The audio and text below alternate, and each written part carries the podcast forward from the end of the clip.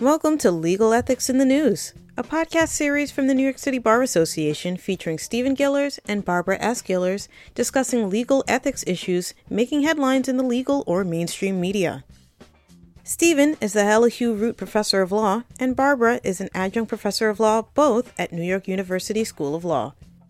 In this episode, can a prosecutor refuse all abortion cases? And, if indicted, can Trump rely on the advice of counsel? Opinions expressed are those of the speakers and not necessarily of the city bar. Here are Barbara Gillers and Stephen Gillers. Hi, I'm Barbara Gillers. I'm Stephen Gillers. This is our podcast, Legal Ethics in the News. Every few weeks, we will discuss current legal ethics issues in the news. By legal ethics, we include adjacent topics, including the attorney client privilege and substantive law doctrines like fiduciary duty, where the focus is regulation of the conduct of lawyers. The issues may come from a bar ethics opinion, a court case, a story in the legal or, or popular press, or a suggestion from you. You can send suggestions to this address legal ethics podcast at nycbar.org we we will post some of the sources we mentioned in our podcast or citations to them on the City Bar site accompanying the podcast. You can also get our podcasts wherever you get your other podcasts, Google, Spotify, Apple, etc. For this, our 18th podcast, we cover two topics. We first discuss whether prosecutors would violate the rules of professional conduct if they promised not to enforce anti abortion statutes. Next, we turn to whether Donald Trump can defeat a criminal prosecution by claiming reliance on the advice of counsel. In June 2022, about 80 elected prosecutors nationwide issued a statement in which they said they will not enforce laws against abortion. The announcement, which is in the materials accompanying this podcast, was released by an organization called Fair and Just Prosecution, or FJP. FJP describes itself as bringing together elected local prosecutors as part of a network of leaders committed to promoting a justice system grounded in fairness, equity, compassion, and fiscal responsibility. Since June, more elected prosecutors have signed on the statement. As of now, there are about 100 signers. The three-page statement says, quote, we stand together in our firm belief that prosecutors have a responsibility to refrain from using limited criminal legal system resources to criminalize personal medical decisions. As such, we decline to use our office's resources to criminalize reproductive health decisions and commit to exercise our well settled discretion and refrain from prosecuting those who seek, provide, or support abortions. And it goes on to say prosecutors make decisions every day about how to allocate limited resources and which cases to prosecute. As elected prosecutors, we have a responsibility to ensure that these limited resources are focused on efforts to prevent and address serious crimes. Enforcing abortion bans would mean taking time, effort, and resources away from the prosecution of the most serious crimes. The statement also explains that, that quote, enforcing abortion bans runs counter to the obligations and interests we are sworn to uphold. It will erode trust in the legal system, hinder our ability to hold perpetrators accountable, take resources away from the enforcement of serious crime, and inevitably lead to the re traumatization and criminalization of victims of sexual violence. So the question inevitably arises could prosecutors, whether elected or appointed, decline to enforce laws which we will assume are constitutional for the purpose of this question on the ground that they disagree with the decision to enact those laws. So we're now talking about a categorical refusal to enforce a law because a prosecutor believes it should not be a law. The clients of prosecutors are the people or the state of, and the client, through its legislature, has decided to criminalize particular conduct. So, can a prosecutor just say she disagrees with and categorically will not enforce a particular law? The professional conduct rules say that the goals of a representation, including whether to sue, are ordinarily for the client, while the choice of means to achieve those goals is for the lawyer. Rule 1.2a of the ABA model rules says, quote, a lawyer shall abide by a client's decisions concerning the objectives of representation. So here, the prosecutors could be said to be overriding the client's decision, expressed through the laws, about its goals. This assumes, however, that the client is the state or the people how about if the client is the county in which the prosecutor works and the voters from it who elected her? Uh, prosecutors who are elected after a campaign in which they pledged not to enforce the abortion law can point to the support of their constituents. Let's assume that the prosecutors were elected after Dobbs. Can a county's voters, through their votes for a local prosecutor, override a state law the prosecutor is charged to enforce. How would that affect the state's interest in its law being forced statewide? For example, in Georgia, at least seven local prosecutors have said they will not enforce the Georgia abortion law. That law, which the 11th Circuit has put into effect immediately, bans abortion after six weeks of pregnancy and expands the definition of a natural person to include, quote, an unborn child. The law has some definitions and some exceptions. Let's assume that the prosecutors who have said they will not enforce this law come from urban areas and university towns where we can assume the population supports their decision. As a consequence, the Georgia abortion law will be enforced in some parts of Georgia, but not in other parts of Georgia, which may undermine its goals because a Georgia resident seeking an abortion can choose to use a provider in, for example, Atlanta or Athens without fear of a prosecution.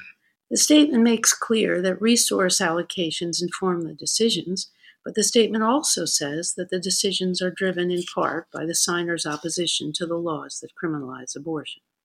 Compare a categorical decision that is arguably different from the one here. A former Manhattan DA declined to prosecute fare beating on public transportation and possession of small amounts of marijuana. That decision, although also categorical, can more obviously be seen as about resource allocation, not ideology. The issue here is about resources too, but it is also apparently ideological. However, there is a precedent. The issue arose in New York and perhaps elsewhere over the death penalty. When the death penalty was still available in New York, prosecutors decided in each death eligible case whether or not to seek it. A police officer was killed in the line of duty. New York Governor George Pataki asked the Bronx District Attorney Robert Johnson if he intended to seek the death penalty. Johnson declined to say. Johnson had previously implied that he would never seek the death penalty. Pataki took the case away from Johnson and assigned it to the state attorney general as the law allowed. Johnson went to court to prevent Pataki's action, but an intermediate appellate court found the governor's discretionary decision was not subject to judicial review. It wrote, quote, In furtherance of his constitutional mandate to see that the laws of New York are faithfully executed, the governor's apparent objective was to assure that those laws are being applied in a uniform fashion throughout the state's 62 counties. Quote, the wide discretionary authority that any district attorney does retain in executing the heavy responsibilities of his office must be held subservient to that overriding interest. The defendant died awaiting trial, so the issue became moot. Compare Robert Morgenthau, the district attorney for Manhattan, who, like Johnson, was elected. During this pe- period, unlike Johnson, Morgenthau did not say or imply that he would never seek the death penalty. But as it happened, he never did seek the death penalty. No governor sought to displace him during his long tenure as Manhattan DA. One consideration that may have influenced both Morgenthau and Johnson is the improbability that any jury in their respective counties would sentence a defendant to death. That reality supports a resources based decision not to seek the death penalty. The same can be said for abortion prosecutions in many progressive parts of the country. So, how might lawmakers respond to the FJP statement? In some states, perhaps the governor can do what Pataki did and reassign the case. Or if the governor does not now have that power, the legislature might create it. In fact, just today, Florida Governor Ron DeSantis suspended the prosecutor in Hillsborough County, which includes Tampa, who has signed the FJP statement. NBC News reports, quote, flanked by state and area law enforcement officials who are fellow Republicans, DeSantis said at his news conference that Hillsborough County State Attorney Andrew Warren was neglecting his official duties and was essentially usurping the veto power of a governor by signaling his refusal to prosecute those who break laws with which he disagrees. At the news conference, DeSantis said, quote, When you flagrantly violate your oath of office, when you make yourself above the law, you have violated your duty, DeSantis said. Quote, you have neglected your duty and you are displaying a lack of competence to be able to perform those duties. Other states might do what Texas and some other states have done and give individuals standing to seek civil damages from doctors who perform abortions in violation of the state law. It's it's an open question whether those laws will survive challenge, of course a legislature might bypass the prosecutor in another way. It can authorize authorize revocation of a doctor's medical license. Yeah, and there could be other reactions. We might expect to see anti-abortion activists filing disciplinary complaints against the prosecutors who signed the pledge. That may already have happened, although no such filing has yet become public so far as we know. You know, it seems that the prosecutors who signed the statement might have been better off by not announcing a policy and instead acting on it silently, like Robert Morgenthau did with the death penalty. Maybe some who did not sign abstained for that very reason. They'll, they'll just follow the Morgenthau example. So there's a conundrum for prosecutors. Silence may protect them, but it would deny women and clinics the comfort that seeking or performing an abortion in the prosecutor's jurisdictions will not lead to prosecution.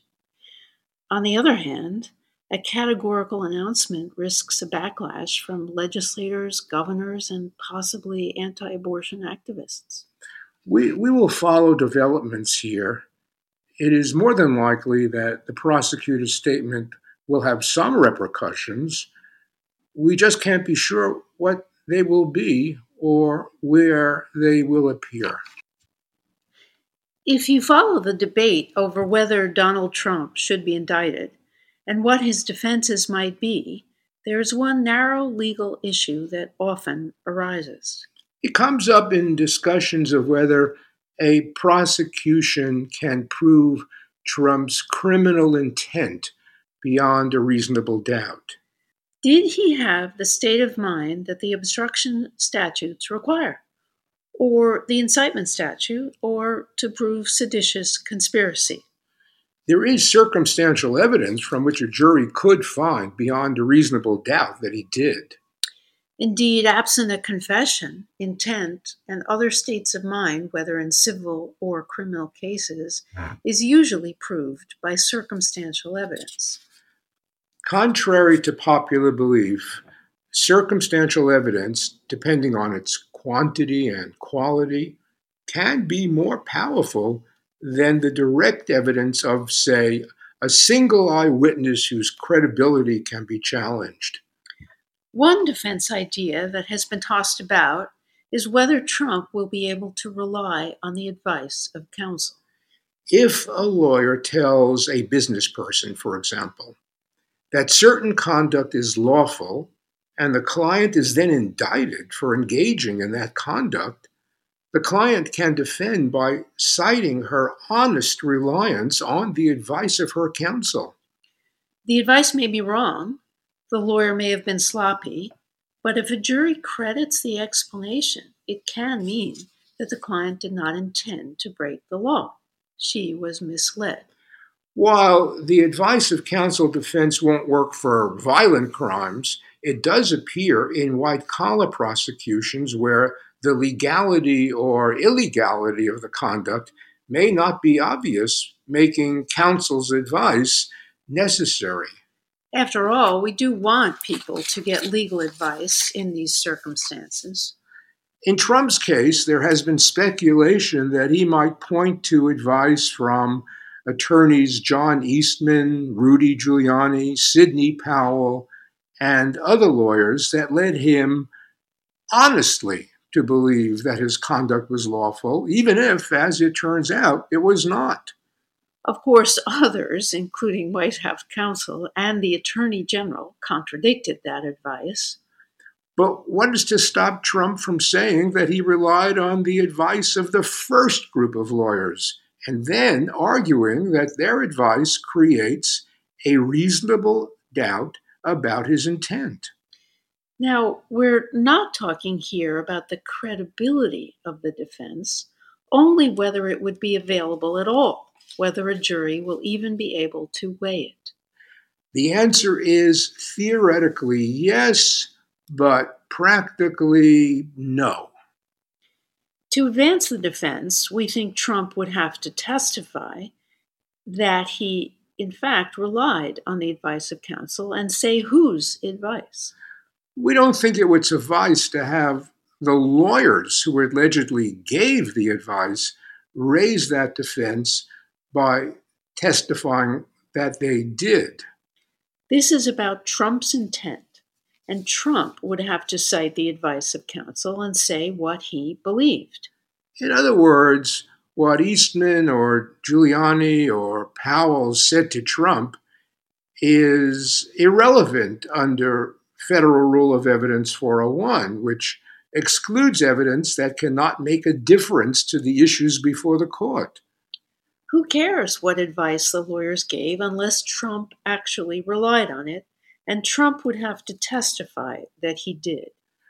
But even if a judge were to rule the other way and allow the testimony of the lawyers alone, without Trump's testimony, to create an advice of counsel defense, the probative value of their testimony would be nearly nil. It might even be rejected under Rule 403, which allows a judge in her discretion to reject, reject even relevant evidence if its probative value is substantially outweighed by the danger of confusing the issues or misleading the jury. If, nonetheless, Trump did manage to inject an advice of counsel defense to create doubt about, about his intent, he will thereby waive any privilege for communications with his lawyers on the subject of their alleged advice. Courts say you can't cite the advice of counsel and then assert the privilege when the opposing side may want the testimony of that very counsel. What exactly did those lawyers tell Trump? So, whether or not the issue is raised through Trump's testimony or without it, the lawyers will have to testify and confirm exactly what advice they gave Trump. The privilege will be unavailable. The January 6 committee has already produced evidence to suggest that some of Trump's lawyers had no basis for any such advice and may even have recognized that it was wrong. So it should be obvious that indictments of Trump or his lawyers and others close to him may showcase the operation of the privilege, the rules of professional conduct, and the federal rules of evidence we will watch for it. Stay stay tuned. That's our podcast for today. We hope you enjoyed it. We hope you learned something, and thanks for listening. Thank you for listening to this New York City Bar Association podcast. Opinions expressed are those of the speakers and not necessarily of the City Bar. Find citations and other materials mentioned in this podcast at the program's page at nycbar.org slash podcasts. Have you seen or heard a topic in the news that you think the Gillers should consider covering? Email legalethicspodcast at nycbar.org. The Gillers do not provide ethics advice to individual lawyers. Lawyers admitted to practice in New York with a question about their own prospective conduct under the New York rules may receive informational guidance by calling the City Bar's Ethics Hotline at 212 382 6663. Find more City Bar podcasts and program audio on Apple Podcasts, Google Podcasts, Spotify, or Stitcher, or on our website at nycbar.org slash podcasts. This podcast was recorded on August 4th, 2022, and produced by Alex Cardaris.